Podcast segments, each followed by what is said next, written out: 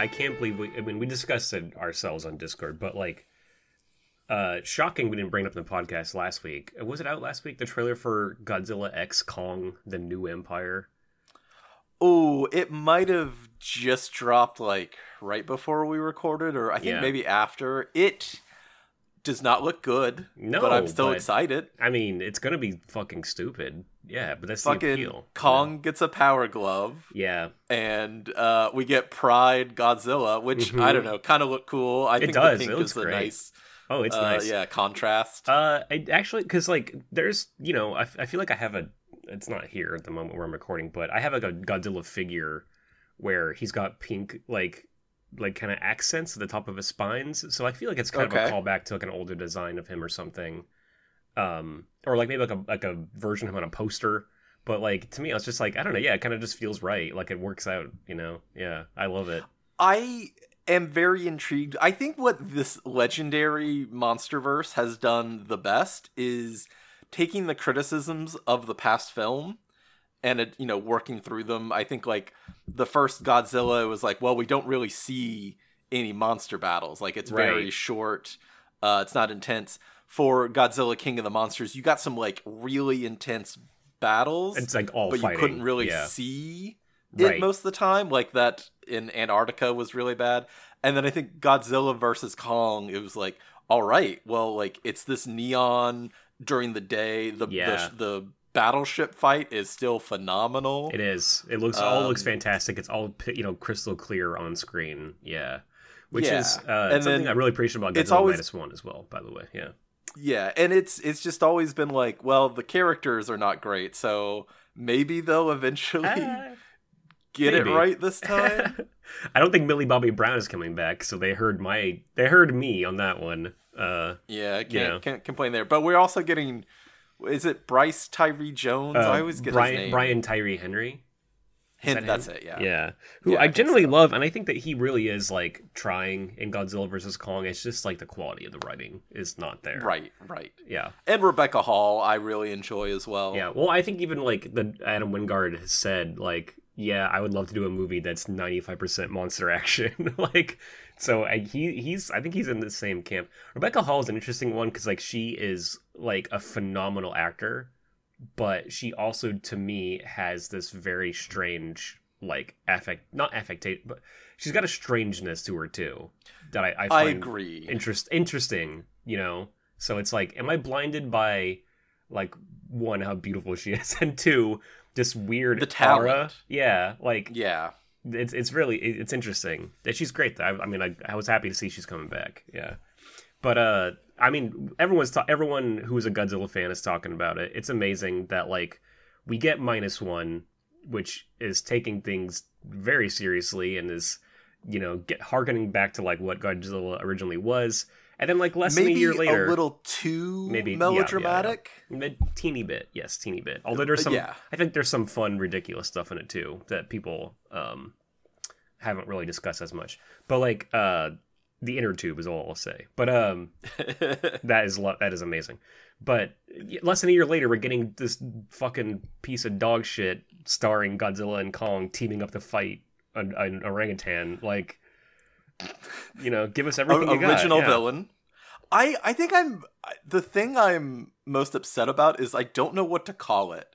It's Godzilla X Kong. I know. Seriously, I I, I feel like uh, there's the I haven't watched it, but there's that anime Hunter X Hunter, which is what people were calling it, and then eventually like people were, like found out, oh, you're actually just supposed to say Hunter Hunter.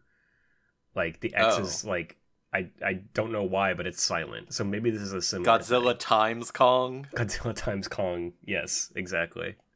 I like that. I'm gonna do Godzilla times Kong. Yeah. Uh, Uh, but then we also have Monarch, which Yeah. I finally got to like the third episode with I, the. that's where I've stopped. uh, I need to watch more. I'm behind now. So have you seen the third episode? Yeah, yeah, when they go to Antarctica. Okay, yeah, with- or uh, Alaska. Yeah. Uh, well, just the the the flashback to the nuclear testing. awesome. Yeah. Amazing. Which- so breathtaking. Yeah, I watched that episode like a couple days before minus one came out, and you see the same thing depicted in two different two different ways. Uh, you know, with Godzilla. Yeah, good, good, really cool stuff. Um, you know, the CG is again we talked about it, but it's it's TV level, but it's still pretty serviceable. I really love again. I just I have such a fun time with the characters, like the um the Korean pilot that they they get in the third episode. Like Oh, he was really fun. yeah, Yeah. he's he's awesome. Yeah, I can't believe I haven't watched the last two episodes. It's my fucking terrible TV habits striking again. You know. I'm in the same boat, but I, you know, want to have that breather. I don't want to just binge it and then I have like, well, now I have to wait. Right. I could watch it at any time. I choose not to. Right. um, it's just you know I want to go back to the days where television broadcasting companies would tell me what to watch. Be like, hey, 7 p.m. Mhm. The Simpsons is coming on, and I'd be like, okay. There, I you know Yeah. take the take my, my part I- it out. I need to know when sweeps week is. Yes. And I feel so lost that I don't have that anymore. Yeah. exactly. All right, let's get into our movie. Let's uh let's introduce the podcast and ourselves. Hello everybody. Welcome to The Weekly Podcast Massacre. My name is Grandpa Greg, uh, because of our theme this month. Before we get to the theme, my co-host uh, here. Hel- It's Hello, my name is Michael from Portland. Everyone calls me Murphy. Uh, I was thinking what would be fun is to add into your nickname, like, I guess there isn't a, an old name for Los Angeles. It's always been Los Angeles. Or Los there, like, Angeles. a- If you want to get real, you know, Los Angeles. You can. That's Yeah. technically the archaic way of saying it. What they would have called it before Los Angeles. Yeah. Well, okay, I kind of know that because of my heritage a little bit. Um, the tribes were called the Tongva that lived here in LA. That was one of the Okay. one of the major LA area tribes.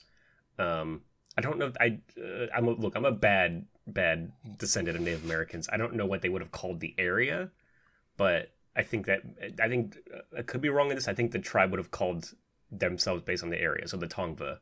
So Sure. yeah, I'm I'm Grandpa Greg from Tongva.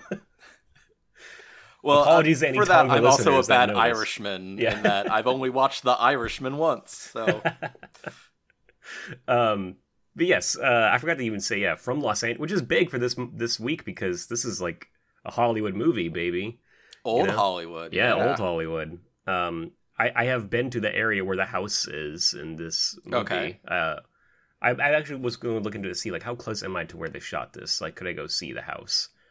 Uh, is it even still there? I don't know. I should have looked into that. But uh, you look, it's appropriate that I'm like floundering today because I'm like sundowning or something. Because this month our theme is out with the old. We're talking about aging. We're talking about time passing. You know, maybe losing your grip on reality, like I seem to be. Uh, and this, you know, weekly podcast massacre. Every single week, we look at a different horror movie pertaining to our monthly theme. And uh, today's movie is Whatever Happened to Baby Jane from 1962. Anytime I read this title, I can't help but think of the Full House theme song. You know, whatever happened to Baby Jane? Uh, Well, I I actually really like when movie titles are questions. mhm. They're asking something of you. Like it's it's you know a point. Whatever did happen to Baby Jane? Yeah, exactly. What What was the last question title we got? Can you think of one? Oh, um, uh, um, hmm. Now I'm flan- floundering too. I mean, it's kind of an Let's on the spot question. Yeah, so um, well, the only thing that's coming up to mind is "Don't tell mom the babysitter's dead," which Oh, is not a question. I don't know if this is the last one, but a recent one was um oh fuck, what was it called? It was a Bryan Cranston comedy with uh with James Franco, where it's like my daughter's dating this guy. Like, Oh, it's something like him. yeah, it's not him with the question This mark. is him. It's like yeah, Um, we, we fig- let's figure this out. This is exciting podcasting. The tension. movie titles with questions. Uh, oh brother, where art thou? That was pretty good. It's pretty good. Are you there, God? It's me, Margaret. That's probably the most Uh, recent Yes, which I hear is great. I Yeah. should I should see that. Uh, uh, I can't believe we forgot this one, dude. Where's my car? Dude, where's my car? Oh, it's just called Why Him, right? Why him? Yeah. And I'm still not finding it on his thing. Anyway, it doesn't matter. Uh, look, Who framed yes. Roger Rabbit is kind of a question, but they don't have a question mark in it. Oh right, I think the original book had the had the question mark. Um, which I need to read that book. Look, this is a major tangent. Um, but do you, do you know anything about the book for Who Framed Roger Rabbit? Uh, it's who censored Roger Yeah. Rabbit. He eventually is like, I know in the book they they don't talk. They have like the the bubbles. Yeah, because they're comic book characters Instead- instead of cartoons. Yeah. yeah.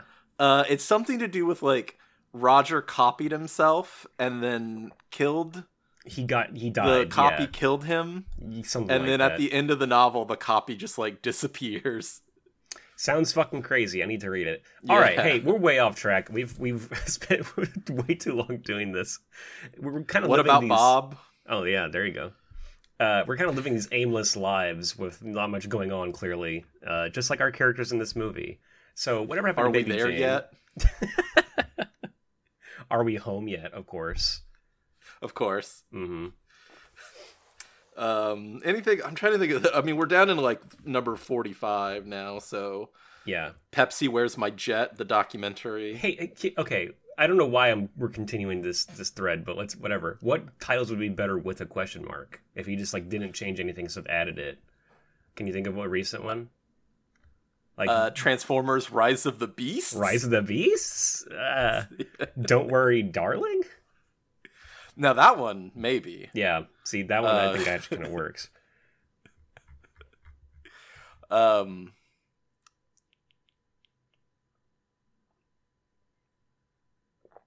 No, I can't think of any more modern movies. All right, we've fucked around long enough. Whatever happened to Baby Jane from 1962, uh, starring Bette Davis and Joan Crawford, uh, the two best of friends. You know, um, Amazing. yes, directed by Robert Aldrich, uh, director of The Dirty Dozen, which is the only other movie of his that I've seen, I think, which is also a very good movie. Oh, Uh, we have. I. I'm curious. Do you recognize a returning champion from this movie? uh, no, I didn't know that we had one. Yeah, we have Victor Buono as Edwin Flagg. We previously saw Yeah, I- him as the devil in Evil. uh, The Evil, sorry.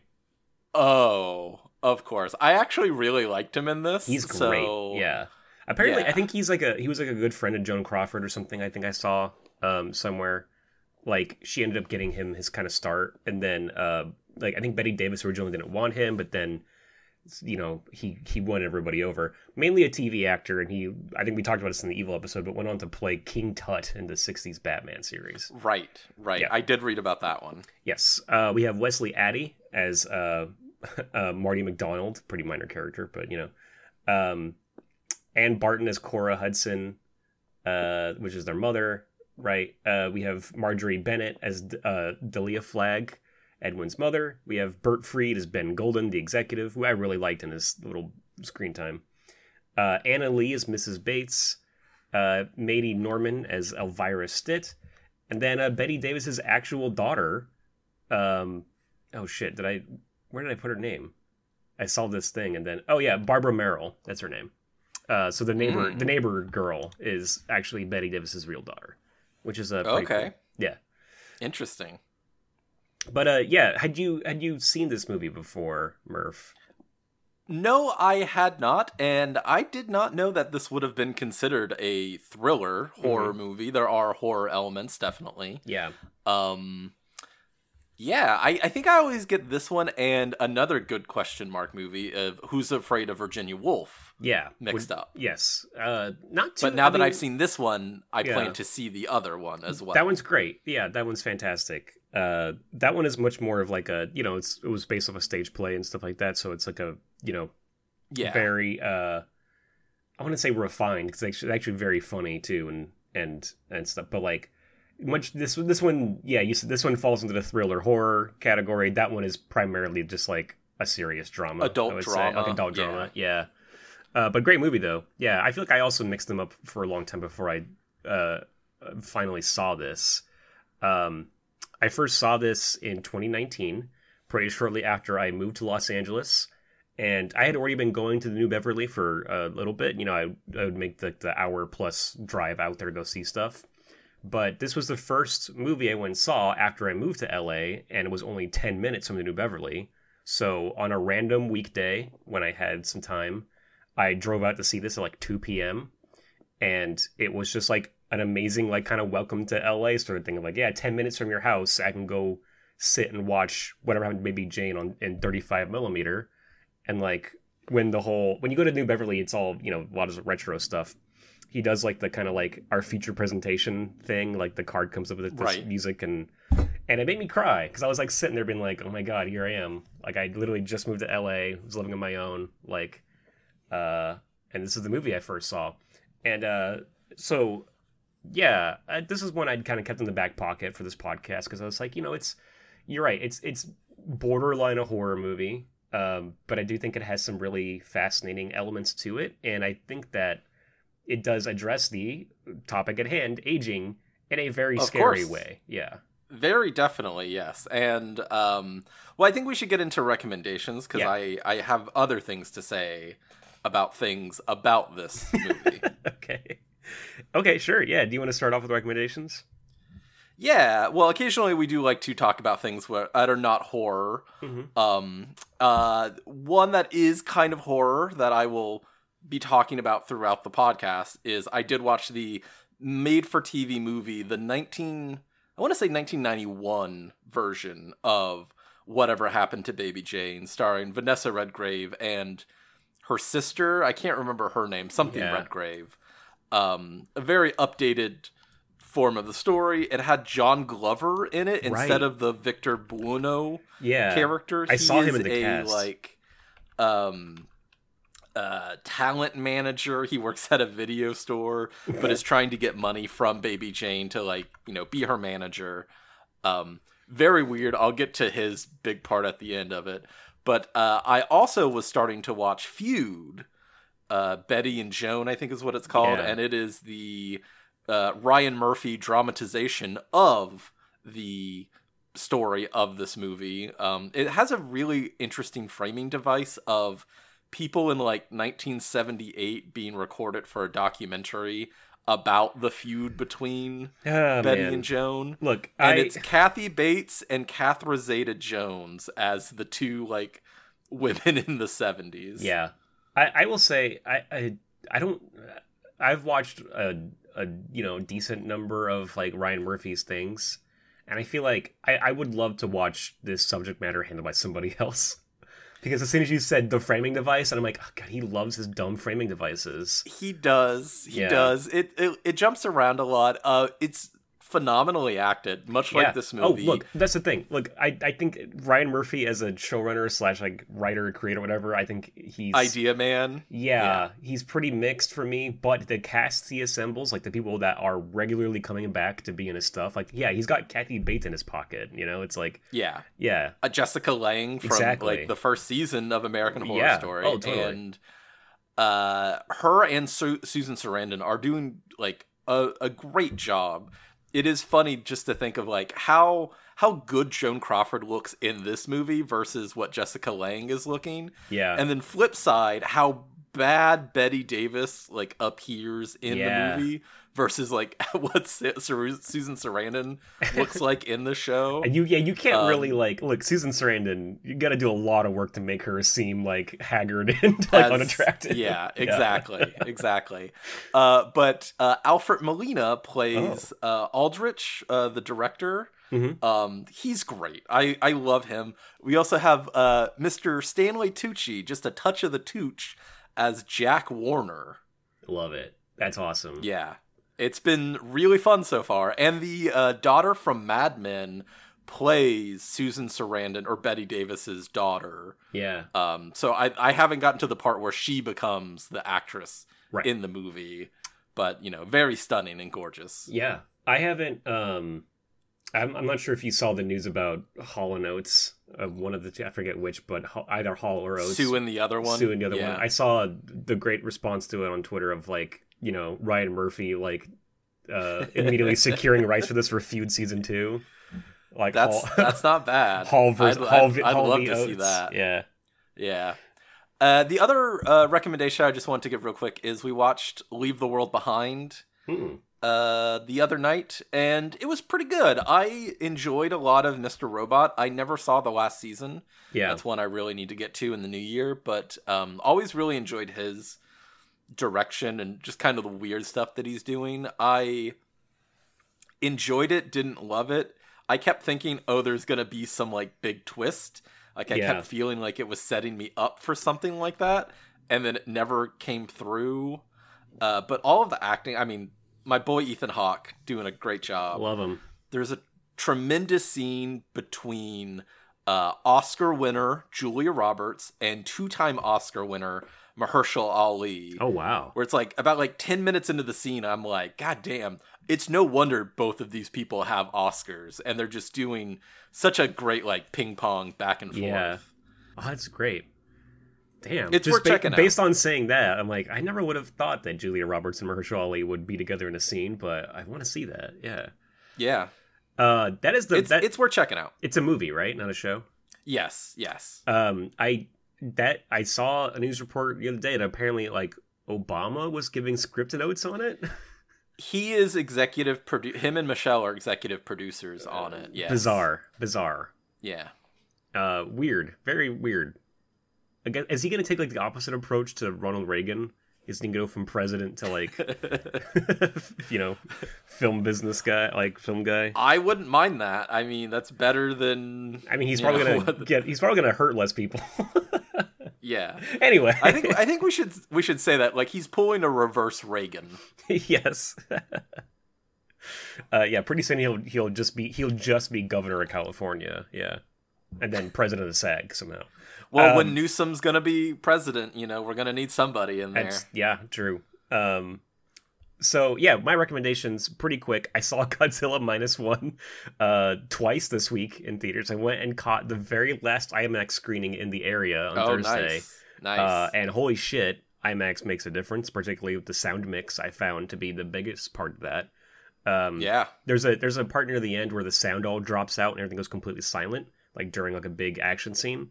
And the ringing in my ears in that IMAX theater, I was like really added to stuff because I was like, oh my god, like yeah. that you really feel that silence in that case. Um, and then I saw it again last night. Went on a double date to see it, a nice Godzilla double date. And uh, all everyone, I mean, my girlfriend and I've now seen it three times, but like the people we went with absolutely loved it. Like this thing is fucking cooking, man. Um, seriously, every screening I go to, like, there's always somebody that like claps excitedly at the Toho oh logo, yeah, and then at the Yeah, very well- end, like when the credits pop up, just big applause from everybody. Like, yeah, yeah. My first showing, there was a lot of applause. Yeah. and I don't think I even told you, but my first showing, there was a guy.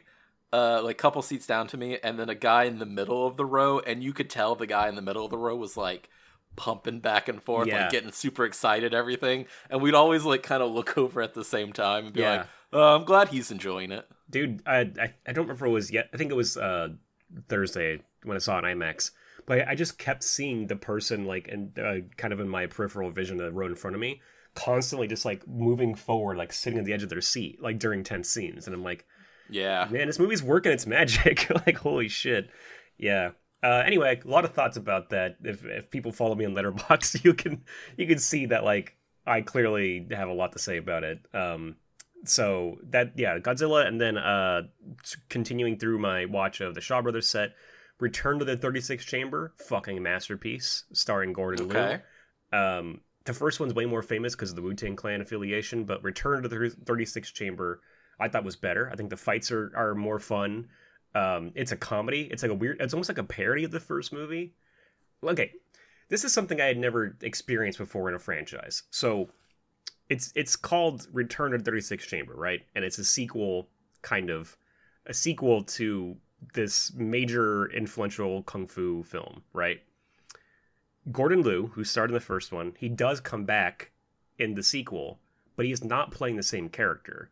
He is playing like this con man that in order to try to help out these factory workers pretends to be the legendary monk he played in the first movie. So he like Hmm, puts on monk okay. clothes and is like, "Hey, I am this guy that this famous like folk figure, right?" And so he- like a Dave. Kind of, yes. And he pretends Okay. to know kung fu. The bad guys are like, well, you don't clearly don't know kung fu, and they beat the shit out of him. So he decides, okay, I'm gonna go actually learn from the real guy, and he goes to the Shaolin Temple. He meets the guy he played in the last movie, now played by a different actor, and he goes through the training all yet again. Except now he's a bumbling fool, and it's all played for comedy. It's a fucking masterpiece. But it just got me thinking, Okay. like, I've never seen a franchise do anything like that. It's like if if you imagine like Doctor No comes out, it's a big hit, right? People love it, and then in From Russia, Russia with Love, Sean Connery plays a guy pretending to be Sh- like James Bond, and he meets George Lazenby as the real James Bond. Like that's the equivalent. I was gonna know? say Woody Allen. yeah, he meets Woody Allen. yeah, exactly. Yeah. and Woody Allen has to teach him how to be a real spy. Yes, exactly. Oh God. That, I mean, give me a time machine. I want to write this. Yeah, why didn't that, why didn't that happen? What the fuck? Anyway, Return to 36 Chamber. It was phenomenal. I really loved it. Um, I also watched this pretty crazy, pretty cool, like uh, Hong Kong action movie called um, Yes, Madam, with a very very young Michelle Yeoh. I think it was her first movie actually. Okay. Uh, she's billed as Michelle Khan because I, I guess they Mm. figured that was a more marketable name. But uh, f- pretty good, pretty damn fun movie. The action scenes at the end, like Michelle Yeoh was already like, she was already like, "Hey, I'm just doing all my own stunts by myself," and she is doing some fucking wild shit during the climax of that movie. It is truly, truly amazing. So, highly recommend. Is that. this part of the Shawscope? Thing No, this too, was or just- no, this is just this different. this was this the they were talking about it on the Action Boys podcast, and so I tuned into it. You know, um, so yeah, that that's just like a one off thing. So, uh, and I guess Action Boys because I listen to that all the time. So, uh, you know, yeah, we don't talk too much about like what we're listening to, but I, I was driving around the other day with my girlfriend. We were listening to Weird Al. Uh, listen to Weird Al. Love Weird Al. That was a lot of fun. Oh. yeah, that's my Real fun. that's my music Yeah. recommendation. Just Weird Al. Uh, God, there was something I was listening to. Um, it was this weird synth. Uh, a lot of covers. I'll shout him out because it was really fun. It his name is Losses, Losses. Okay. And uh, he does a cover of Pet Sematary that I thought was really cool. Oh, and the other one, just thinking about it, is um, the GTA Six trailer came out. yeah. Oh yeah. and the Tom Petty song, uh, uh, "Love Is a Long Road" or something like that. Fucking phenomenal! Mm-hmm. Yeah. Can't wait for that. Have to wait a whole year. I know, seriously. But GTA, I mean, I remember that when the GTA 5 trailer dropped with that Stevie Wonder song, like they they they, they kept their, kept their track record up after what ten years since that came out. Yeah, Yeah, Yeah. um, thirteen. something like that. Yeah, pro- you're probably right. But like, uh, man, I love the tone of this trailer. Like, you know, it it it, it clearly is still satirical with all the social media stuff, but like, it looks like they're actually trying to tell like a pretty interesting story with the main character. Um, Yeah, yeah. She seems she seems really fascinating. I don't know what it was, but like, I'm like, oh yeah, this is a story they just haven't explored before. You know, like, I'm very intrigued, and I'm I'm wondering if they're gonna do it like with five, where it's like we're switching between I both think you of them. I think you switch. I think that's the case. Yeah. But I'm like, I don't know. That there's just a lot of potential for that kind of. I've even seen that many movies about women getting out of prison. you know what I mean? Like, the only one coming to mind is Bound. Like, you know, where Gina Yeah. Gershon gets out of prison and then uh, has a little thing with, uh, you know, yeah, right. um, all the ones I'm thinking about are just uh fucking like women. men, in, yeah, women Blues were like Brothers. right. Yeah, exactly. Women in prison is a big genre, but yeah. right. right. Anyway, Um, which uh, you know, nice little tangent bringing us back to this. This movie itself kind of created a whole genre. yeah, I was reading of Did you hagsploitation. yeah, I saw that on IMDb too, and I meant to look up other examples of hagsploitation, but Well, yes. that's literally one of the titles of the episodes of Feud. Is just saying how this movie becoming a hit is like, oh, we have to make more of these, Yeah. and they they try again with the same crew. right, exactly. Um, that, that's just yeah. there There must be like a famous like critique or something that used the word hagsploitation, you know, or like it must be a known thing. Um, I mean, I, I don't know. I found this pretty similar to like not very similar, but it's it's playing in the same area as like Sunset Boulevard, which came before this, though. You know. Okay. Um, Um, well, I know. So from Feud, they were talking about so Psycho had been a big hit. oh yeah, Uh, and you, previously. you see that influence, yeah. Yes, yes, with uh, Mrs. Bates. Mm-hmm. Yes, um, and they were talking about how this is a genre that I mean, TV was kicking their ass, all of the movies' asses at the at that time. but a genre that had not been captured on television was horror thriller. And they thought this will be something that will actually put butts in seats. Yeah. I mean, they were right with this one. Like, this was a huge success. This was like an insanely low budget movie. Uh, and you can kind of feel it. Like, it's all literally just shot in this one house mostly, right? And then you got some scenes at the beach. Uh, you get the theater stuff at the beginning, but like for the most part, it's one single location between like three rooms. Uh, That's Yeah. one of the things they talk about as well is like it's very cheap to make. yeah, and they Um, literally in- couldn't even in- afford to like fake the driving scenes. We're just like, we're just gonna have to have Bette Davis drive around for real. Yeah, Oh, I love that. Yeah, they were just um so in in the feud they have it where uh you know, they're both kind of washed up and Joan Crawford is broke and needs money and um is kind of put to like you have to find some a story for you to work with, a script. And she just ends up buying a bunch of books and then finds oh, this uh, book about a baby. it's about mothers, right? And so when she finds out it is, she's like, "Oh, well, I should get Bette Davis, the two greats who have never worked together." yeah, because they've hated each other for like their entire careers. Yeah. Yeah, Uh, yeah, jealousy. Yes. So yeah, this was originally a book written by Henry Farrell. Um, I was seeing that he got the idea from like essentially, you know, you live in LA and you and you do see this. This is a real thing still to this day. You see these like older women that you know have an an aura of like old glam about them, but you know maybe have fallen on hardish times. And like, it's the same, same for men. It's the same thing for men. Um, it's not just a woman thing but you clearly get you get the idea in your head this person was an actor that maybe was somebody or was on the track to being somebody but now is not right? And that's that's kind of where the concept came from was just going around la and seeing women like that. Um and then when he came to set and he saw bette davis as uh as the character he was just like yep 100% you're exactly what i envisioned in my head uh which is pretty Yeah. cool. She did her Uh, own makeup the- for this which yeah, that's what. I've heard as well. What's what's the famous case? It's uh not Elvira, but the one that she was Vampira, the one, the one, yeah, Vampira, Vampira, yes. right. Yes, um, and that she was kind of living in squalor towards the end of his life, her life, and it was God. What's the comedian? Uh, not Elliot Gould, something Gould. Dana Gould, But he right? bas- Dana Gould, yeah, Yeah. basically um, found out she was living that, like, and you know helped her out, got her Yeah. you know better living accommodations, and you know, and helped you know keep her afloat till the end of her life. Dude, Dana, I feel like he's got more than one story like that where he's like been championing or like assisting older stars like that. He seems like a Yeah. like an interesting guy. Um, I heard him. so funny. Yeah, he Uh, is. He's great. I, I heard him tell a story once. He's like a he is the world's biggest Planet of the Apes fan, like super fan. Right. Yes. yes. Um, I think he he has part of one of the original sets like in his backyard somehow. of course. Um, yeah. But he told the story of meeting Charlton Heston, and it was like a fucking incredible story.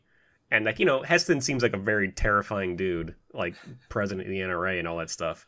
But he was like, but he could not have been nicer to me as like a Planet of the Apes fan. It was just like super happy to talk about it, like signed whatever he wanted to sign, and like was just like completely wel- welcoming. And I'm just like, oh man, that's That's that's, great. amazing. Yeah. Anyway, He's got a good bit in his stand up about uh, getting whipped at like a sex club, and he imagines himself like Charlton Heston getting whipped in the thing, and he's like getting into it.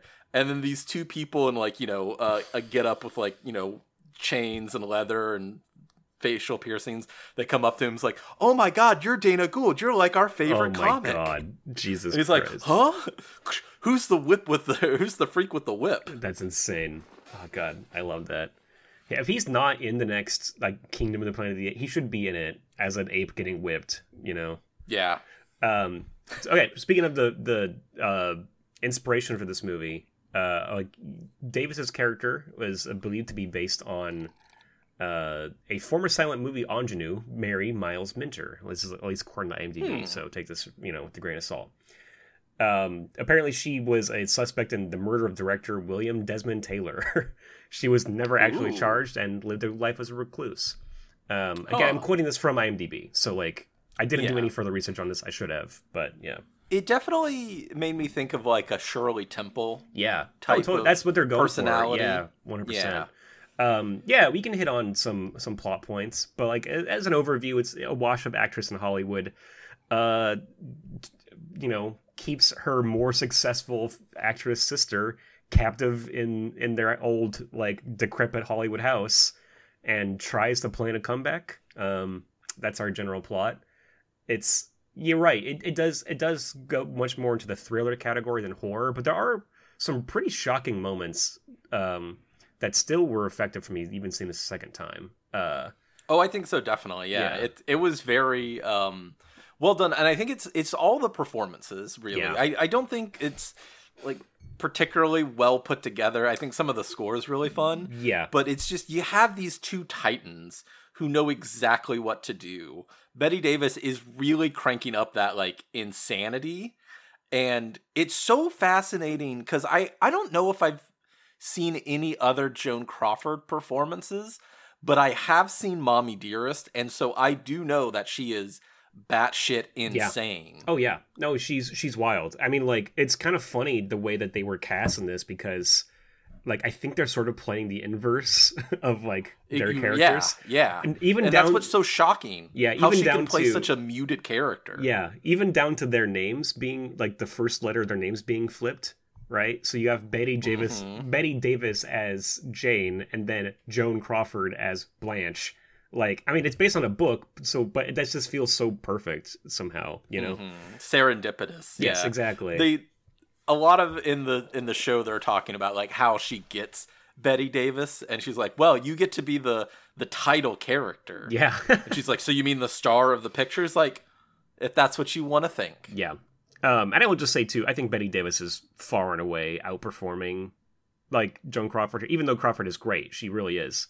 But like Davis think- just well, has she- a much meatier part. Exactly. She Yeah. has more to work with. She has a bigger range. I think J- what Joan Crawford is doing is is really something special. Um, it's muted, especially at the very end of the movie where she is, you know, distraught on her death sand bed. Yeah, bed. the makeup you is know, and she is yeah. really knocking it out of the park. Yeah. Yeah.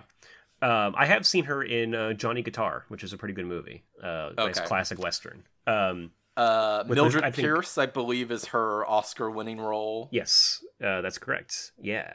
Um, so yeah, to get into it, we uh, Baby Jane Hudson was a big big hit in the vaudeville circuit in the 1910s.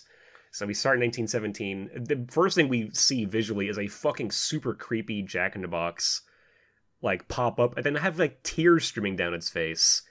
Well, you hear, yeah, the first thing you, before you even see that, you just hear a little girl crying. Yeah, And then that happens, and he's telling her, like, you don't need to be scared of it. Here, let me show you again. ugh, God, very creepy. um so yeah she's putting on a show. Her father is watching from the wings like encouraging her like you know kind of mouthing out like what she's going to be doing next. Uh i love the the visual storytelling of this all you know just seeing him in the forefront like doing all this like very excited. And then in the back you have their mother holding the young blanche like holding her back or like you know her arms around her both looking fucking Mhm. miserable like just the unhappiest people in the world uh like, I'm sure they've seen this act, like, 150 times. yeah They're still there for the matinee showing. yeah Uh, one of the first things is, like, a, a people coming up, and they're like, nope, nope, sold out till tomorrow. yeah So, like, she's a big hit. um, you know people complain about the state of movies today but it's like you're you're you're the big entertainment in 1917 was going to go see a little girl get tortured by her father into performing on stage for a sold out crowd like i think some things I don't have know. improved Uh, what's the what's the Taylor Swift movie called? Isn't that just the same thing? yeah her handlers in the back yeah just uh, yeah, with like with a, a club. Um, I want to see Taylor do a cover of "Letters to Daddy." yeah I think I think that would be a big hit. she can nail You it get someone like Yeah. Drake to produce it. mm-hmm yeah letters letters uh i've written a letter to daddy taylor's version yeah let's hear it I've written an email to Daddy. I've written a WhatsApp to daddy. Uh, his address is heaven above. The song did get stuck in my head, annoyingly. oh yeah, it's totally in there. Um, instead of stamps, I put kisses. Oh, The postman says that's the best. Hey, this is pretty good. How would you feel about going on the road as, as Baby Murph? Um, yeah, Uh, so I'd be they- like the baby from uh, um, Who Framed Roger yeah, Rabbit. exactly. Like, where are my stogies? Uh, so they have they're selling these fucking super creepy uh, baby Jane dolls too. They cost they cost three twenty five in nineteen seventeen dollars twenty five. But with that, you get natural hair. Uh, Greg. yeah, that's mhm. that's quality. Do you think it's Jane's hair? Like, is that or is it like horse Well, hair? no, there's t- there's too many of them for Yeah. that, so it's probably like. I mean, at the time, it's probably like Chinese immigrant children that they just dye blonde or something, you know? yeah, that's, prob- that's probably it. There's a baby Jane hair doll factory. Yeah. Right. um where they they just have like cages of, of immigrants. Yeah. Jesus that's getting dark. This was a dark movie though. Um so yeah we have a scene of jane comes out out back. I don't want to take a nap. She's like i make the money. I get to do what i want essentially. Uh and then she actually does be nice for a second. She's like all right let's get blanche some ice cream too and the father fucking explodes right when blanche says no it's okay you know um i just again It what is a, odd. what a nightmare I- of dynamic It's definitely like she's using Blanche. Like she's Yeah. not I don't think being nice in this instance. She's just being like, no well, she wants it too. well i don't think she's ca- so i mean this is a very basic sort of reading of this but she's like a you know got narcissistic personality disorder whatever you call it like she literally cannot think of anything but herself like anytime she All is doing that stuff she... Grandpappy Greg's armchair diagnosis. exactly but like in, literally she cannot do anything for anybody if unless it benefits her in some way right like yeah, yeah. yeah um and we i mean come to find out that blanche is pretty fucked up too so i mean we get that right away because she's is- like it, it's very fascinating too. Yeah. I think like I think both of these characters have been made this way, especially with the way that Baby Jane, her like celebrity status growing up. yeah You know, she probably is a- acting very much like an, an ex president uh, currently. um, you know, and I think Blanche is also like living from living in that shadow. Uh, as we learn, she's like very manipulative, and I feel like even with when Blanche becomes a star and like forcing them to make pictures with Baby Jane well i think even is, that is right doing something Yeah. yeah, uh, odd to her, like making sure that she has some light, but not the limelight. yes and intentionally like putting her into a place where she kind of knows she can't succeed maybe you know yeah, because like she was a Yeah. stage star and like being a star of the stage and being a movie star are totally different things uh and you know it's like you know maybe she if she had stopped doing movies and branched out to something else who knows? Like you know but no yeah you're right. Blanche kept her tied to her with that contract. And Mhm. uh yeah absolutely. It's a great point. Uh, but yeah, we have the mother saying someday it's going to be you that's getting all the attention, and we have a very chilling reading from this child actor of "I won't forget," and I'm like, oh god, like that is yeah, that's pretty scary. Um, I do, lo- I really love the next scene with the uh the executive, you know, like Yes. I, this is a movie trope I think that I just love is like the asshole executive watching dailies and being like, "This sucks," like, oh, you know, yeah. I poured all my money into Um, this picture, like that kind of stuff. The yeah. other guy, I don't know if he's like an agent or director or, what he is, Yeah. but uh, I was like, God, I know his face. I know his face. He's in Network as the president of the Oh.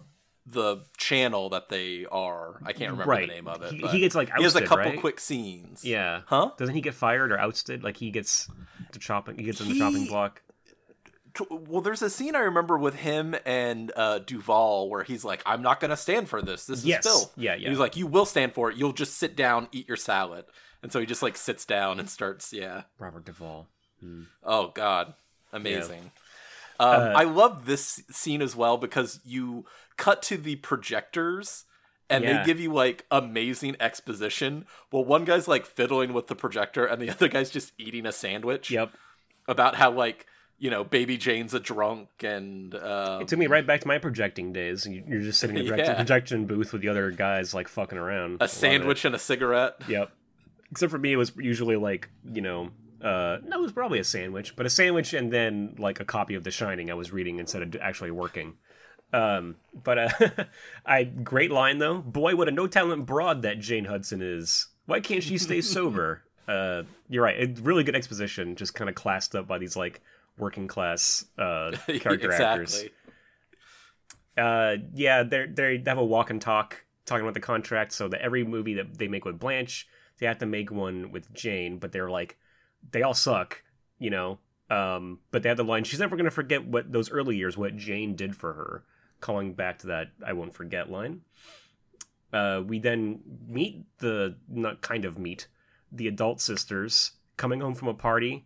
Uh, this is all shot in really amazing tense close-ups but somebody gets out to open the gate to the driveway we see a hand pull you know like turn the parking brake off and then accelerate towards this person and there's a big crash.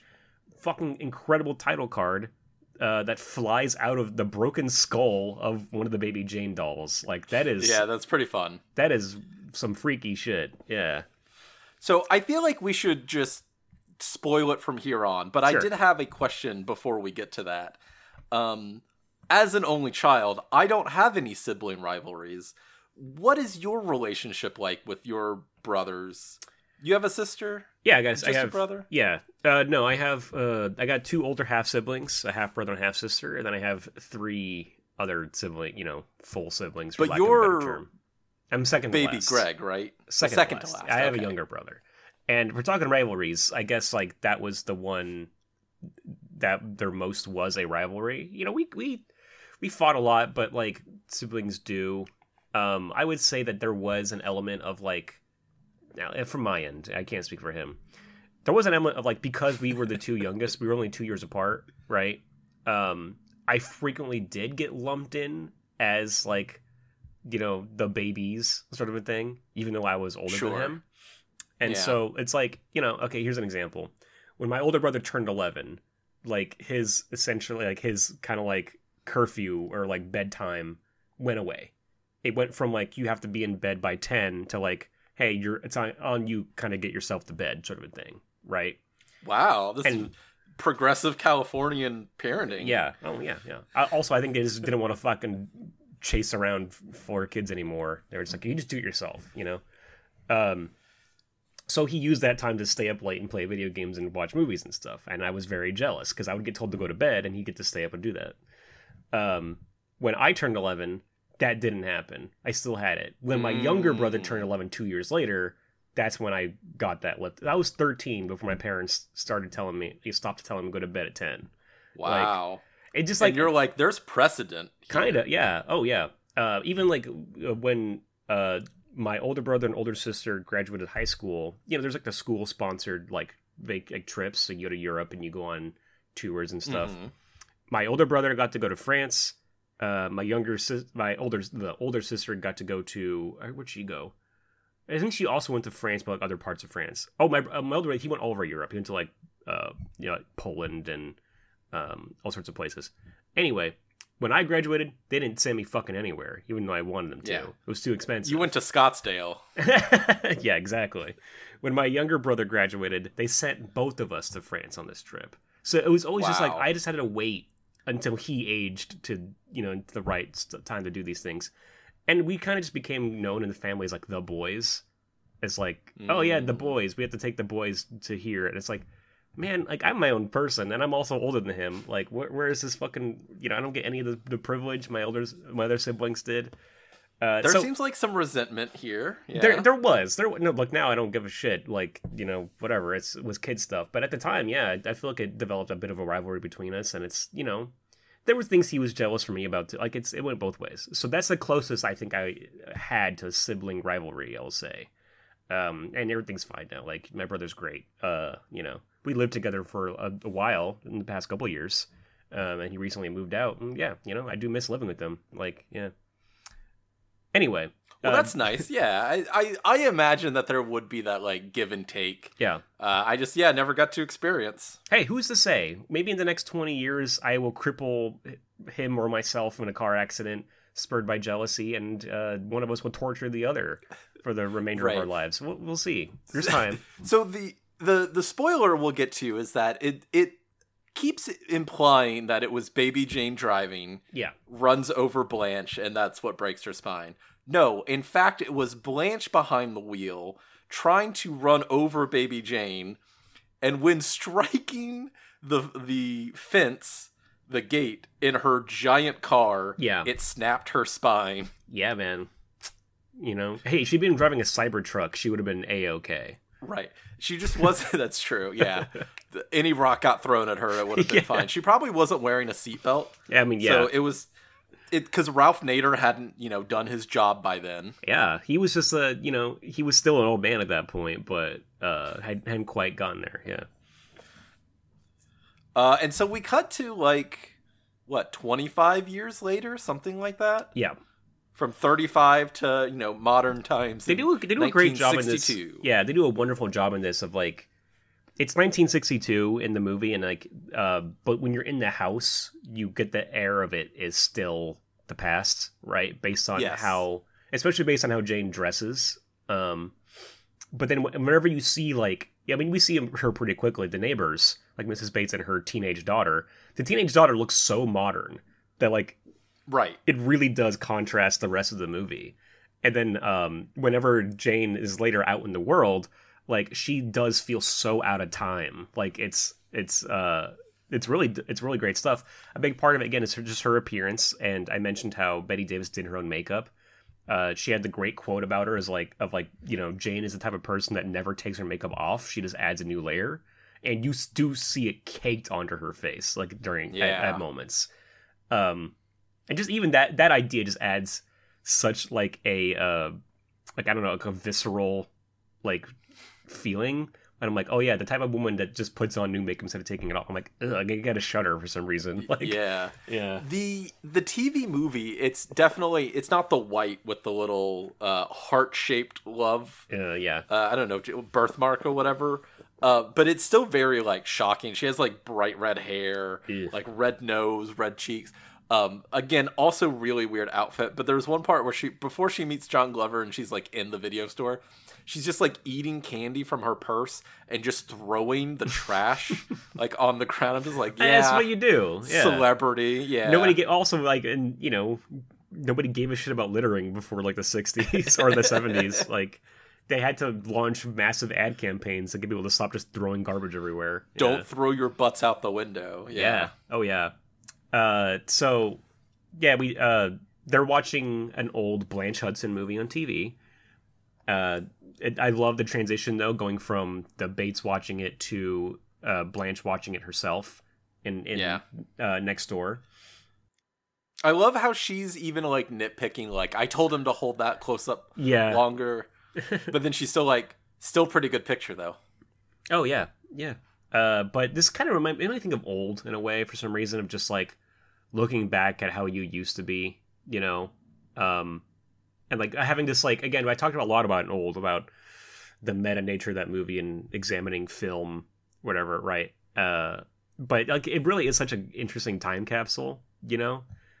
Like here we have this character that is in this like state like stuck right in this place of of stasis and she has these visual time capsules where she can see a time like actually like look into the past and see when her life was actually like measurably better you know When she was on top of the world. Yeah. Yeah. and it, it is interesting like what a psychological effect i think that could have on you if you're somebody that grew up in the film industry and like had great success and suddenly it's it's taken from you you know by your own actions as we find out like Yes, I. There's even this with Baby Jane, like comparatively. Like, there's plenty of times where she's in the basement. She's either staring at the Baby Jane doll, or yeah. she's looking at like the big picture scrapbooks of like the the the newspaper clippings of Yeah. when she was on top of the world. Right, and that's an interesting. That's a really good when you when you do find out the truth of of Blanche and how kind of fucked up she is as well. Right, uh, like that is a great comparison. Like you know the the pre movie star celebrity, right, Jane on stage, versus the more modern celebrity in movies, and how they both have the like you mentioned they both have these artifacts of who they once were that they can't stop looking at. You know, they can't get over uh man that's good that's i didn't even think about that as like the yeah that comparison there until just now But uh, so Elvira, the housekeeper, comes over. She has noticed that Blanche has been drinking again. All that talk, and like, dude, it, if uh, rewatching this, knowing everything, like, I really got a distaste for Blanche. Like, and you're meant to be sympathetic. I think it's a really good twist because you are very sympathetic through the entire movie, but then you really learn like how fucked up the entire family is. And it's not that you don't have sympathy anymore, but it's like you do see the insidiousness like in both performances. Right. It's it's shifted a bit because I like I do have on second viewing more sympathy for Baby Jane, even though there's a lot of things that she does Yeah. to torture Blanche and Terrible you know, things, yeah. murders a person. But it's like, would she have been pushed to these limits had it not been for Blanche and her actions? Yeah. Yes, she is emotionally disturbed. She's an addict. Like she needed help, but instead of like it, it definitely felt like they were. Blanche was trying to just appease her enough to take care of her for again Blanche's own mistake Right. of like I can't I can't just admit her to a loony bin because I want her to emotionally like look after me Yeah.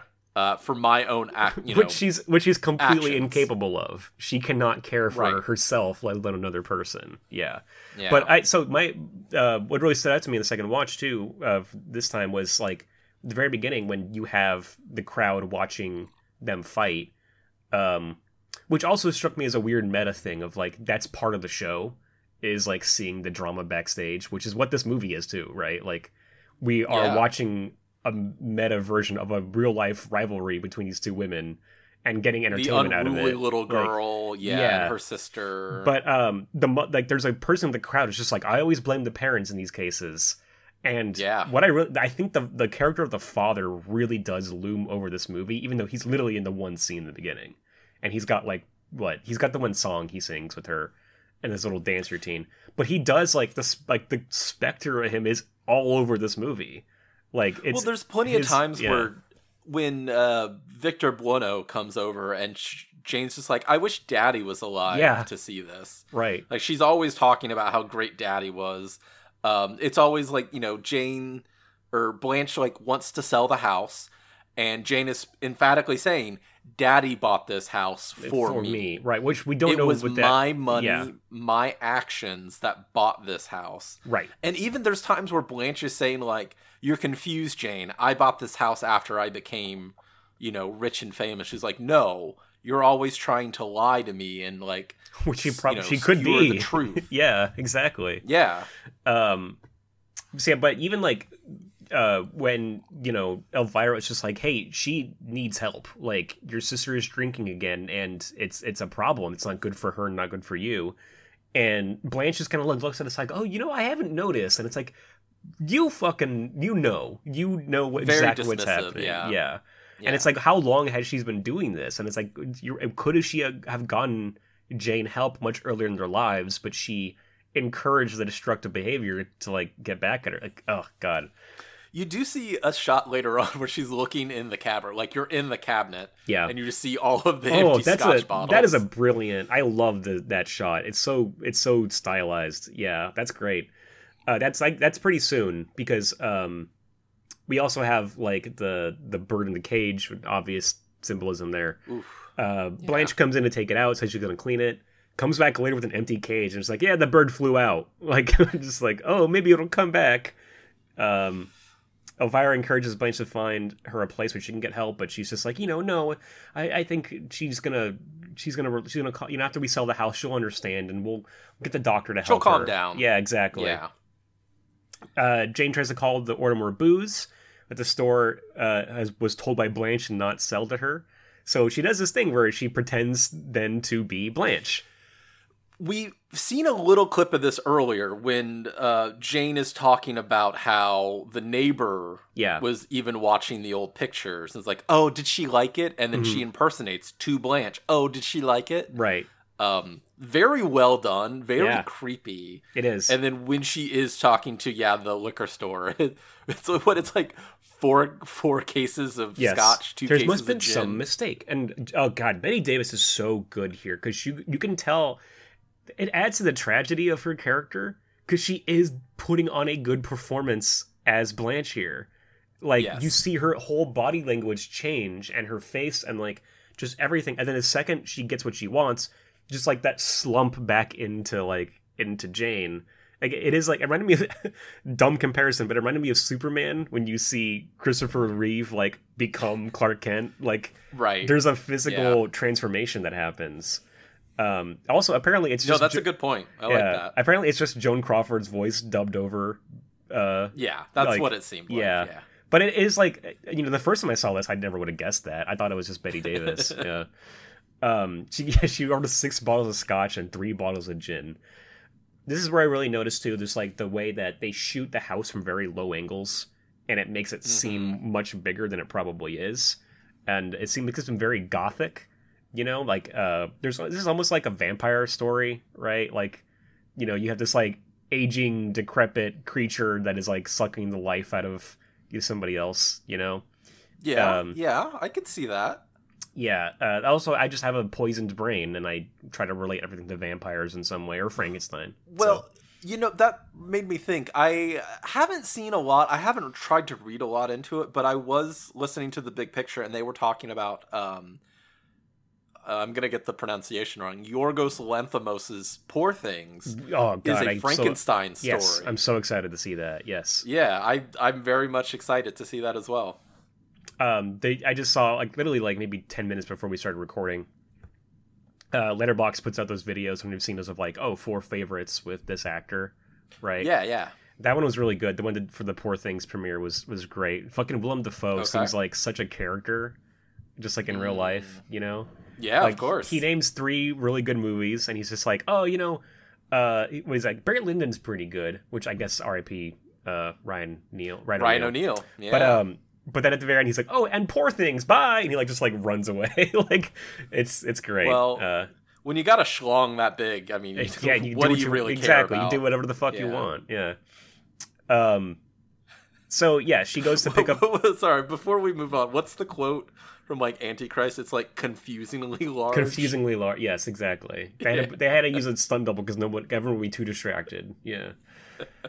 Um. Right. Oh yeah. She. We find out she's leaving the phone up the hook so Blanche can't call out. Uh. She d- drinks at the piano and plays "Letter for Daddy," like she's like noodling on the keys. And this is the creepiest and best scene in the movie to me. Um, when I saw this in the theater, like it really fucking blew me away.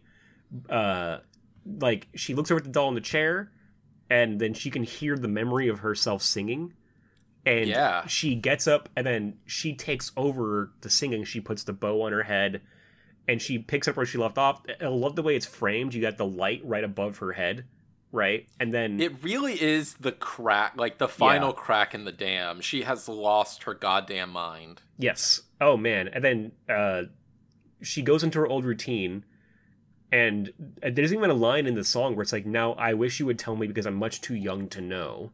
Right? And as soon as she says the word young, she kind of comes to her senses and she like steps forward into the light. She's like in shadow and all this and it, it looks amazing.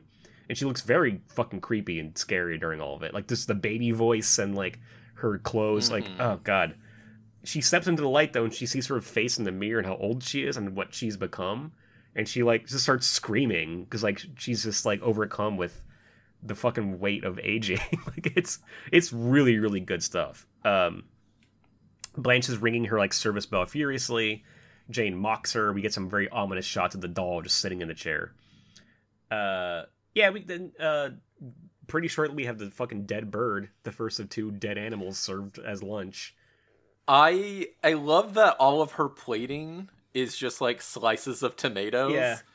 That's on the on the bottom, struck and me as then a just very a very bird. old school like thing. Yeah, you just eat tomatoes on a plate. That's your lunch. Um, in the TV remake, it's the first one is a sandwich that has uh, worms in it, Yeah. which was very yeah, Yeah. gross. Like so, as she spills it, like worms are squiggling everywhere. Um, and then the second one that they do is throughout it, there's the neighbors. It's just a, a husband and wife, but they have a barking dog. And there's, Jane's always like, "Oh, I hate that dog. I'll you know get rid of it." And she serves her a um, meatloaf that's shaped like a dog while she's Ooh. wearing the dog leash as a belt Oh my god. and then like drops it on the plate.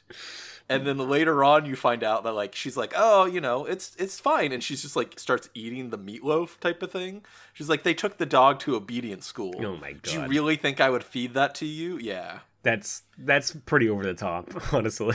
like it was yeah. even this, like honestly, that like the, I feel the dead bird should almost be an escalation, but it happens pretty early on in the movie compared to like some of the stuff, you know. Um, I mean, it's still creepy. It's still pretty effective, and she just starts fucking like, or is that later when she starts cracking up when she starts screaming and stuff? Anyway, uh, we have this whole subplot about her putting an ad in the paper looking for a musician to accompany her. Uh, I love love her talking to the guys, and again, just really great like working class character actors, Right. you know. And she's like, you know, I'm I, Baby Jane Hudson. and he's like, oh yeah, is that right? And then when as she leaves, cool. who the hell was Baby Jane Hudson? Which also could have been a great title for this movie. You know, yeah, talking yeah. about question titles. Uh, we get the really tense stuff of her throwing the note out at Mrs. Bates, and then uh, Jane coming home and finding it. Which, uh, oh god, that stuff's that's a, Bette again. Bette Davis plays it so well when she sees what's Yeah. going on with the note, and she is so smooth about it. Of just like, oh, Blanche is trying to escape. Okay, I'm gonna squash this and use it as weaponry It- against her. Like, Blanche is so bad at trying to escape. Like that's Yes. part of it. Like you should be better at it. Like just wait a little bit longer, yell at the neighbor, call the police, you know, anything. yeah, Uh, in the remake, it's like she makes a little cassette and throws it out the Wow. window. Video stores, cassettes. Jeez. Wait, does that mean like? Well, I thought this one was odd because she uses like a typewriter to Yeah. type out her note instead of just like writing, "Help me, help me." Uh, yeah, I mean that's a good point. Um, what? So in the new one, like, when did it, late '80s, right? Is when it came out. 91, 93, 91? one of the two. I think Okay. 91. So this is 1962. Blanche's whole thing was like 40-ish years earlier, 19 or Jane's 1917. So it means like she was a star in like the 50s in the 91 version, I guess. I think so. Well, they sh- they show you in the beginning of it. She's making those like um frontier type of movies Oh, from okay. the 60s or something. Yeah. I, okay. and in it, it's it's like uh, Jane is the star and singing, and then they use Blanche as like the stand-in lighting double Mm, and all that, and like so she's like part of the system Right. and knows what she's doing. And they're always talking about how like it was um, Jane's money that bought the acting lessons for Blanche. You know, so it's, guess it's always coming back to Jane providing for Blanche. I guess this kind of makes sense, but I just I don't know. I I like that it was like a stage success versus film success sort of a thing. Like you know, because it's like the singing and the right thing. Different that people can't make right. that transition from one to the other. You know. yeah. I also don't know if they were nicknaming stars in the fifties like baby. You know what I mean? Like that is a very 1910s vaudeville thing. Right. I I was just thinking of like you know Shirley Temple, but she's more like Right. the forties. Yeah, that's a little earlier. Yeah, and it's like the last vestiges of like, oh, a big singing child star thing, right? Like, Exploiting children. Yeah. yeah, exactly. Well, I mean, that continued for many years afterwards, but the just- rascal, the little yeah, rascals. the rascals, you know, Corey, the Corys, honestly, yeah, um, Uh, Mary Kate and what Yeah, are their names? Ash- Mary Kate and Mary and Ashley. Ashley. yeah. Yeah. Um, so yeah, we then yeah we have a lot of a lot more fights about finances, you know, and the house and who who bought it and all that stuff.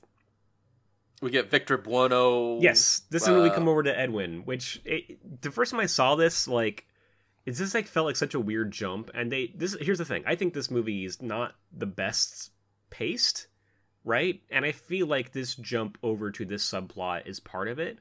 But that said, I love the performances.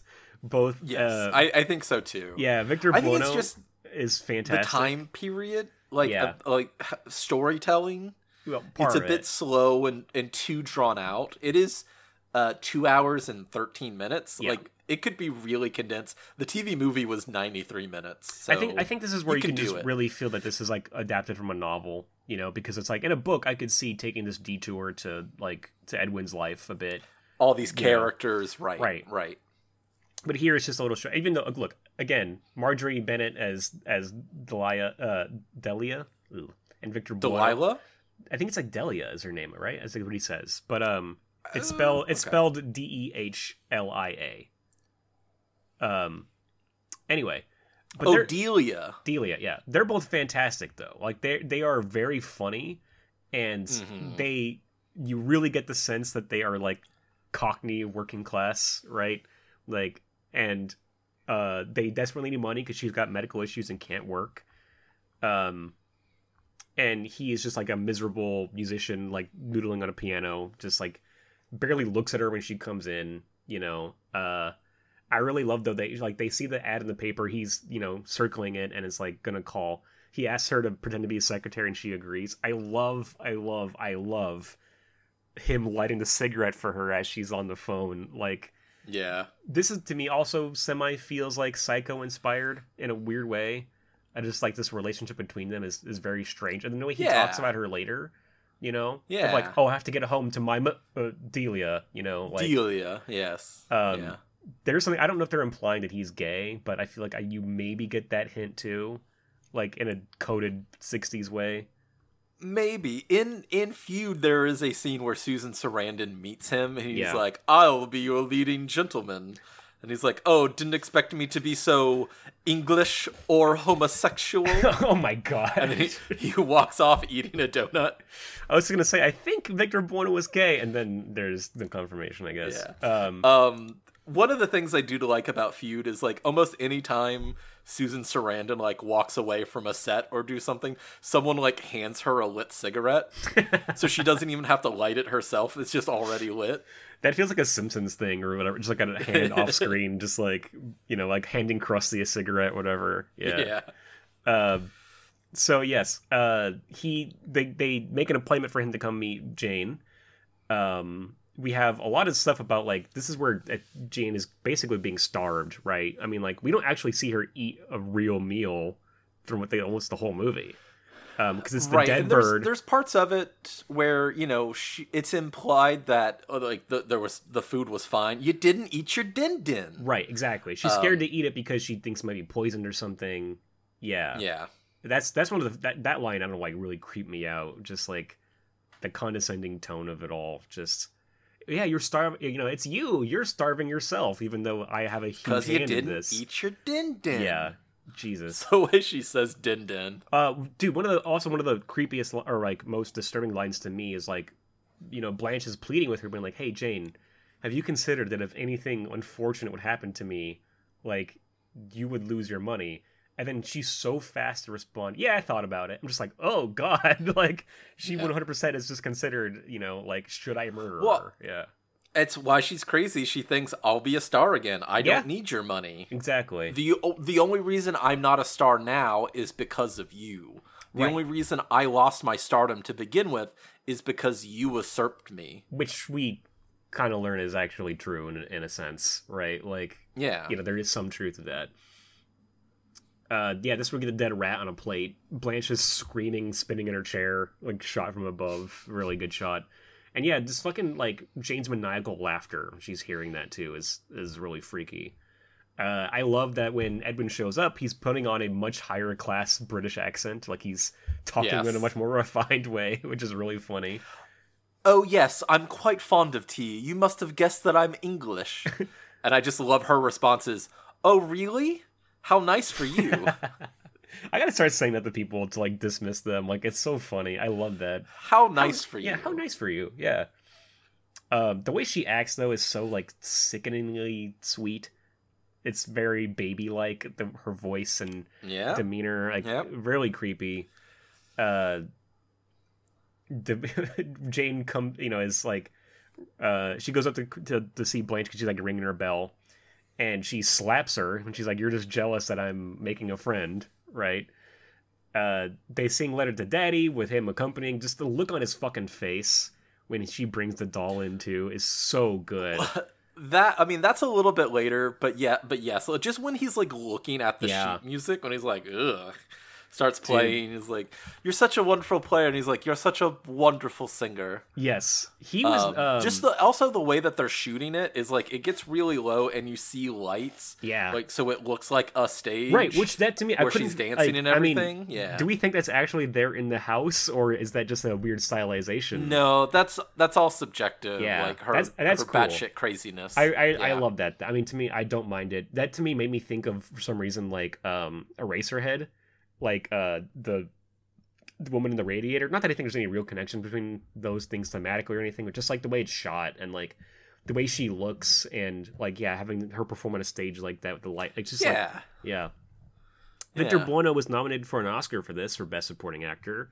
100% a deserved nomination. Like he he's Mhm. really great. I will say I think his character is a little undercooked by the end of it, right? Like he kind of there's I feel like you could have done some more with the resolution of his story or something. But I really do like him in this. He he's pretty great. Um he says his father was an actor, classically trained, doing Shakespeare and all, but never really got a chance to make it in Hollywood. He also just like kind of talks around how bad of a guy he was too, right? Well, we don't even really know if that's the true case of the story. yeah, he could be lying about all this. Yeah, totally. We we find out later is like uh, his mother is, you know, don't go hang out with that girl. Um, she ran over, tried to kill her own sister, and then they found her drunk in a hotel room with a man she'd never met before. Dude, and he's oh. like, "Why should that bother you? Isn't that how I was conceived?" Dude, what a fucking devastating line. And then that Right. actress, her response to that when he like storms out, just oh, just like well, the way that he's angry and fighting and also doing his tie at the same Yeah, time is very funny. um, we should speed up. I just realized how long we've been doing this. Uh, yeah. So yeah, there, um, honestly, this this movie is a little bit repetitive in the way that just like yeah, we get some you know some torturing of Blanche, and then uh, Jane is trying to Here's kind a dead animal. comeback. Yes, Right. um, we have a lot of stuff with her like going to get costumes and things like that. Eventually, uh, Elvira is coming around, getting very suspicious about Blanche and where she has been, and you know she's had no contact with her. Jane initially tells her, "Hey, the day off one day," and then is straight up like, "Hey, you're fired." You know, give the keys back. She also said "see you next Tuesday," Oh, which yes, made me did. think of like before that was a thing. Honestly, I wouldn't be surprised if I, I think it probably already was a thing at this point. It's them sneaking it in there, maybe. Maybe, yeah. There's a moment earlier. It's very early on when she when like with when Jane or Blanche is first ringing her bell, and it censors uh Jane calling her a miserable bitch. Like you know, just like oh, why you miserable, and then you can miserable. You can clearly Yeah. see what she's saying with the sound of the bell like censors it. Yeah, so they they they're, they're being cheeky in this. Okay. Um, so anyway, Elvira sneaks into the house after Jane leaves, and she goes and she finds the door locked. Um, she's trying to get in. She takes a hammer and a screwdriver. Jane discovers her. She comes back and finds this, and uh, you know, Elvira's like, "Hey, give me the key." Uh, Jane does when she gets in there. Pretty horrifying reveal, seeing her strung up above, like her hands above her head, Yeah. like above the bed, her mouth taped shut. Um, so Elvira's just like, "Hey, we'll get you help. We'll call the police." Uh, actually, you get hit in the back of the head with the fucking hammer and brain to death. Mhm. Um, and that's uh that's our our murderer for the movie. Um, she uses the wheelchair to like take her body out, and we get some nice tension as she, you know, Mrs. Bates comes and tries to talk to her during all this. Is like, oh, did your sister want more? Fl- did she get the flowers? Does she want more? Um, I really there's oh, speaking of Mrs. Bates, there's a scene earlier when she like has an argument with Blanche or with uh, Jane, and she comes in. She's like, "He's oh that Jane Hudson, I could kill her." And the and the daughter's just like, "All right, how are we gonna do it?" And then they both just kind Yeah. of laugh, like, um. Oh yeah. So Edwin, Elvira's Edwin gets dead. Edwin comes over. He's drunk, yeah. right? And uh, I well, I love it's like uh the cops come. He's like, uh, you know, he's he's here. He's like, they're trying to say I'm drunk. He's like, no, we're just saying you're a little happy. He's like, I'm not happy. Yeah. so, uh, yeah, and there's clearly something like, you know, Jane is very, very clearly, like, really attached herself to him immediately because he's, like, to her, her window back to stardom. And there, there's the sadness in that because he's so clearly a con man and like just in it for the money. There's that really like uncomfortable conversation about money, you know, of like, oh, it's really not important, but how much and when is it gonna when are you gonna pay But me? uh, when are you gonna pay me? yeah, exactly. Um, they decide on a hundred dollars a week with a month in advance, right? Um, so yeah, he comes over drunk. I he takes the doll and he like puts it on his lap and then puts like a blanket over himself and is racing around the house in the wheelchair. Like that stuff is fucking great. And Uh, that sets Jane off. Yes. Uh, Um, Blanche knocks the table over, and that's what he's like. Oh, I gotta go look, and Yeah. then runs out horrified. Dude, his, again, his, his his acting when he discovers this, like immediately sobered up, just like, oh fuck, like this Yeah. is I am getting myself into something. what have I gotten myself into? Right. Yes. Yeah. Uh, Jane is certain that he hates her and is going to tell the police, so she puts Blanche in the car and they drive to the beach. Um, it's like that, you know, they, there's a thing earlier about like, oh, do you remember when da- when Daddy used to take us to the beach, right? And you get the sense that it's the last time they ever got along as sisters. Maybe is when they were Mhm. children, very young children at the beach. Um, we get the the the newspaper headline of Hudson maid found in Ventura suburb. Um, Ventura is the county where I'm from. I don't know if they mean Ventura the city or just a suburb of Ventura County, but uh, that means Hmm. she drove out to my neck of the woods uh, to dump the body. The next morning, people are listening to the news report. I kind of like the way this is done. I feel like this movie. I remember when I saw this in theaters, I really had to pee at this point, and I'm like, oh well, it's got to be almost over. And there's an additional like 20 minutes, like once you get to the beach. Um, so I remember I was very impatient. when I watched it the first time, just like fucking end. Like, oh my god, I have to pee so bad. Um, but I didn't want to like get up and then me- and then like immediately like miss the ending. You know, Shouldn't have had too much cherry coke, Greg. I I probably did. They have some great vintage sodas at the New Beverly. Um, and right. Well, coffee. just thinking about it, like I know I'm a little bit older than you, Yeah. so like just get ready. Like it, it starts hitting you. okay. At some all right. points, you're like, "Oh, I really can't hold this anymore. I gotta, I gotta start limiting my intake of liquids before Right. I go see a movie." Yeah. Um.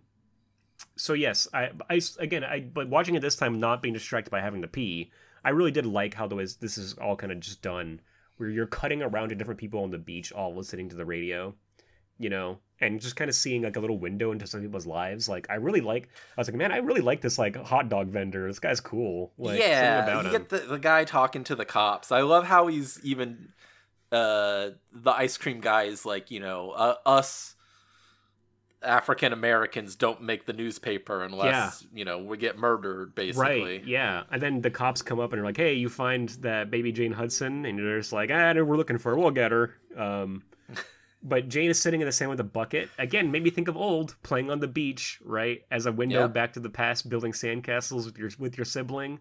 Honestly, now that I think about it, Mhm. I am very curious if that was a direct influence on old. Um, you know, pretty interesting. Actually. interesting. Yeah. Prop maybe not, but who knows? Uh, I wouldn't put it past Shyamalan though. Uh, so then, yeah, we have both of them looking so fucking haggard. Uh, just the makeup on them both is really freaky. Like the really sunken eyes on on uh, Blanche, you know, and then just kind of the, the deranged sort of like caked on makeup look of of Jane. They they both look like ghouls at a time. Like it is, it is really crazy stuff. And this is the only time we ever see Blanche outside in the world. Like you know, Right, yeah. as an adult. Um, like not neither of them have been like in society proper for a long, long time. And you also just see the the interesting contrast in fashion of the people on the beach. You know what I mean? Like it's sixties, they're wearing bikinis and like, you know, Modern, right? Yeah. Yeah. um, so while she's playing in the sand, Blanche is begging for help. She's saying, "I'm dying. Like if if I die, if I don't get a doctor and get help, you're gonna be alone." Right? And Jane's just like, "No, you know, we'll we'll be together. We won't be alone." Uh, she's completely cracked. Uh, then we have the confession. I made you waste your whole life thinking you crippled me. She was the one driving. She was the one who attempted to kill Jane after they had gone to a party and Jane had been so mean to her and dismissive and like, you know, um, Impersonating her. I think that was impersonating, something which we find out she's great at. Yeah. Yeah, exactly. Yeah. Uh, so then we have the the devastating line: "You weren't ugly then. I made you that way." Uh, which Yeah. Jesus, Jane just kind of like heartbreaking. she's just kind of covering her ears and not really accepting any of this at all. Like she just cannot process this information. like uh so she's just like hey i'm gonna get us ice cream and she runs away as blanche is like help me i'm gonna die um she goes to get ice cream the police the police see her they recognize her and stop her like hey where's your sister as the crowd gathers around she just starts dancing she's like hey i've got an audience um and Yeah. i guess we just assume What that she always wanted. I guess we just assume that Blanche dies on the beach, like, you know, right? Yeah. That's probably what happens.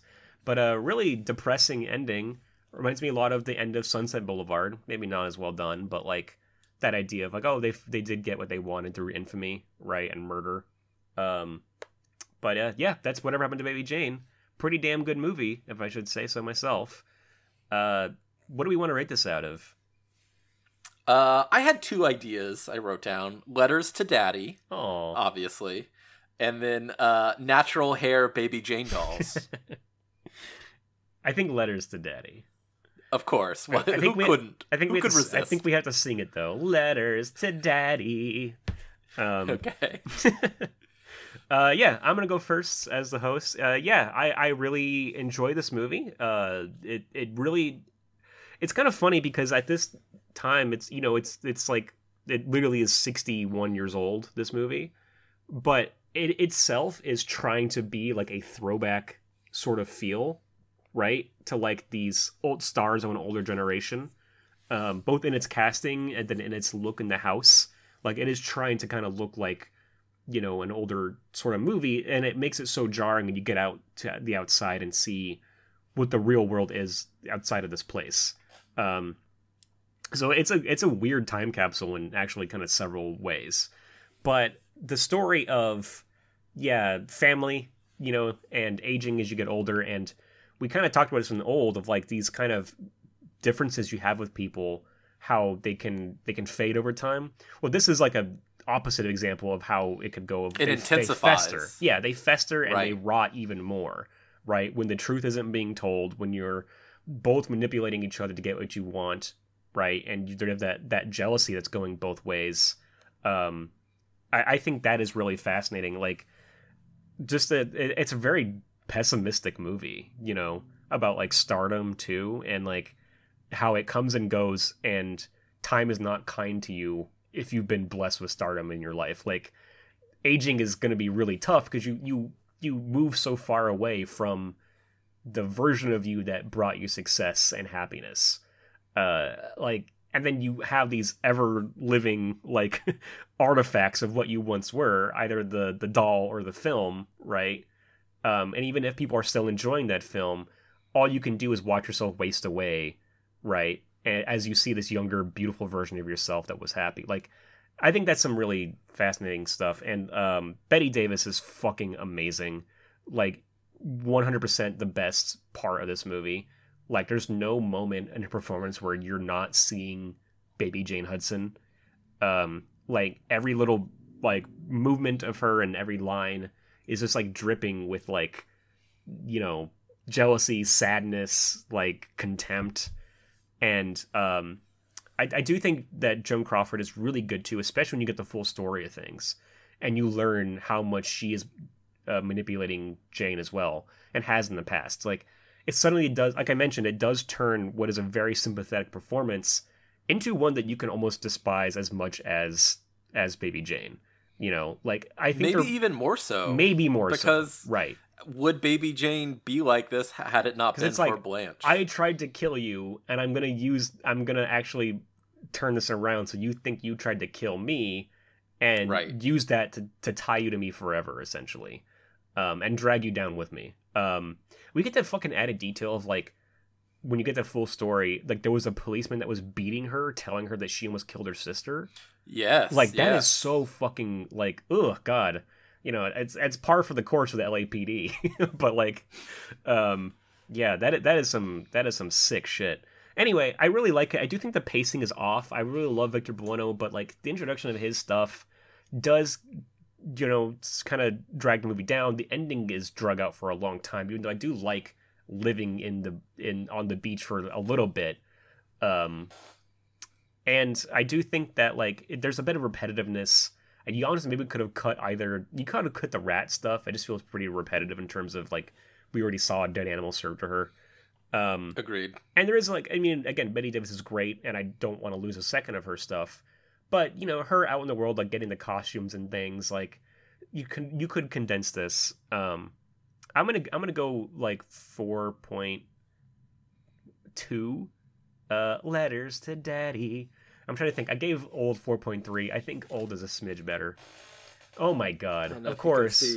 Of course. right there on the page already written down. Yes, I'm gonna go 4.2 letters to daddy as well.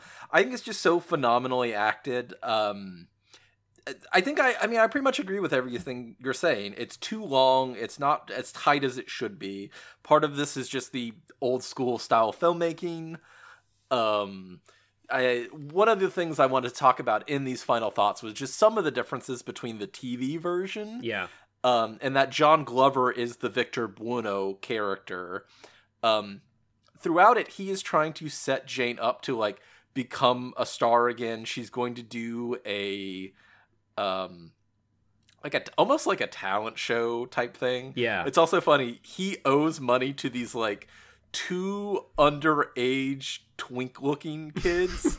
um, he owes them a thousand dollars, and they say like, if you don't give it to us, we'll turn you into the cops. Remember, we're underage. Oh my so god. there's something like real weird going on there. Uh, yeah, yeah. And what happens is so in the story, like Blanche and Jane had done some movie, some album, and they were gonna redo that song on stage with Jane and then no Blanche.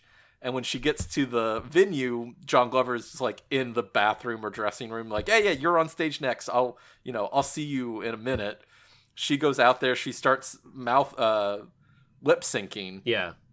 and then all of a sudden from the wings comes in John Glover in drag as like a version of Blanche. Oh boy. and it sets it sets her off to a point of like uh, no crying runs away John Glover comes to the house and she ends up stabbing him with her sword of excellence award that she was showing which is like Oh, some person with a big sword over their Dude, head that that's Uh, that's a trope of like a weapon shaped trophy. You know, because like they, they do that in *Malignant* too. Of like, hey, you're the best surgeon. Here's a super sharp scalpel trophy. You know, like right yeah, yeah of course you'll need this yeah, Um, but yeah, so she ends up um, killing him, and then they run away to the beach. Very similar, but she's like um, buried her in sand, like up to the neck, interesting. and is like you know decorating around her with like uh, you know trash on the beach and stuff like that. The same with like a um, strawberry popsicle instead of ice cream. right. Um, but yeah, very very odd, very funny. I'm very much excited to get to the end of Feud. I will keep watching, and um, I'm really glad you picked this. I like this movie. I you know got to check this off the Yeah. list, and I will you know recommend this at least Yeah. to be like, hey, this is something you should see. Oh, It- any, worth any it. fan of classic the performances yeah, alone. Any fan of like classic Hollywood stuff, like and that's the that's the funny thing about it is like again, it came out in '62, which is kind of post Golden Age Hollywood. Obviously, it's very far from Golden Age Hollywood, but it does manage to capture that feeling somehow too. But just like highlight the darkness of it and like um you know like comment on the past while also feeling yeah i just i don't know when i when i keep thinking of this like this is 62 and it feels much older than that you know but that's part of like the point um Right. Well, it being in black and white Yeah. as well. I don't even know if yeah color was said color was that. yeah color was available but it's all black and white yeah initially um i think it was either maybe it was joan crawford or bette Da- i forget one of them wanted alfred hitchcock to direct this but uh he was busy with other things and um Mhm. you know but i think yeah that was part of the psycho influence was that like they were just like hey this is kind of like a psycho-ish story in a weird way about like emotionally stunted people and um you know the the spirit of a dead parent like lingering over the lives of their children you know um Very true. yeah, I wouldn't even talk about that in my thing. I just when I was rewatching it, just like noticing how much the father is referenced either directly or like indirectly through the song. Just like he he really did have this devastating effect on their lives based on how he raised them. Yeah. a Um, real stranglehold on like their emotional development because Yeah. it's all it is Jane doing these things, but it's him pushing, prodding, Yeah. introducing, playing the piano or whatever. Like he is facilitating Yeah. the money, And then when even like though she's the the tool. Yeah, we have the scenes too of like when Edwin and Jane are talking about their fathers, you know, and like they're both again both the, the narcissists in them. No one is listening to the elder; they're just like talking to themselves about Exactly. about their yeah. their parent. Yeah, but like, there's even a point where Edwin just like totally completely just cuts her off mid sentence to like talk about his father more. Um, but yeah, I was gonna ask. You know, I know we're going we're we're at the end, but just real quick, if we had to remake this yet again, who would we cast, and what would the kind of like how would you update this plot for the modern day? See, what I would do is that you have uh one of the sisters was a early early YouTube star, right? Sure. That faded away. I was gonna say Vine, yeah, but yeah. And now that now the younger oh, so that's the thing. So it was a YouTube star. Then the other sister was a Vine star. Now they're both completely outdated because they can't make it on TikTok. You know, Yeah. like they can't make that jump. Um, well, I feel like we should just hire the the Olsen twins I was gonna, yeah, but here, you- and their younger sister, so we have a double up of Blanche. we are on the same page here. Absolutely, yes. The Olsen twins together are caring for a crippled Elizabeth Olsen. oh God. Um, whatever happened to Michelle from Full House? Is that what you call it? Yeah, I was trying to think what her name was in the show, but I guess Michelle. Michelle. Yeah, Mhm. yeah. Michelle Tanner. Whatever happened to Michelle Tanner? Yeah. anyway, Nice pull. yes, Murph. Uh, please tell us what we're going to be watching next week. All right, for the last pick of uh, Out with the Old, the last pick of 2023. Wow. we are going to go back to 2013, a Jim Jarmusch picture with many, many returning champions. hmm Uh, we're going to be talking about Only Lovers Left Alive, a real special movie about um, being undead and in love. Yeah. I made my uh my reference to vampires earlier. It was a it was a sneaky little you know transition early on into into the next week. A little foreshadowing. A little Yes, foreshadowing, yes, definitely. Yes. Um, this Uh, will be my well, I'm excited. yeah, me too. It's my very first Jim Jarmusch movie. I've never seen any of them. I. That's so surprising. He's me. he's just one of those guys where like I have so many of his movies on my list of like, hey, you got to see this, you got to see this, you know, and I just haven't gotten around to any. Yeah. The the one I guess I didn't really like pick it up when you were saying when we were talking about old or Bubba Ho-Tep. I can't remember what episode, but it was like that you didn't see Training Day. No, I've never seen And, Training like, Day. Yeah. Oh my god, that one! I mean, just I mean Ethan Hawke alone. I know, love him. I know. Denzel's great. There's a Scott Glenn performance in it that Ooh. is just. He's got two scenes, but it's so fucking good. Okay, you're selling you me. got to You got to see this. me. You got to bump it up on the list. Yeah. All right. D- d- what's right. keeping me away is just David Ayer. I just have such a distaste for him, you know. But yeah. Hey, that's maybe you know the one But he's time not. it's good. But he didn't direct it, so yeah. Right, right. Uh, well, thank you all for listening. Please remember to rate, review, subscribe anywhere you get this podcast. We have email weeklypodcastmassacre at gmail.com, both threads and Instagram at Weekly Massacre. You are G Anderson19 on Letterboxd. I am Murph and Turf. So please hit us up. Let us know if you can perfectly impersonate your sibling. uh, if you've been served a bird on a bed of tomatoes. Or if you've ever had a doll made in your likeness, we want to hear from you. Yes. yes. And as always, uh, oh yes, I'm quite fond of tea. you must have guessed I'm English. We are pulling from the same scene, and you use my lines. I'll just say, "Oh, really? How nice for you." Bye. Bye.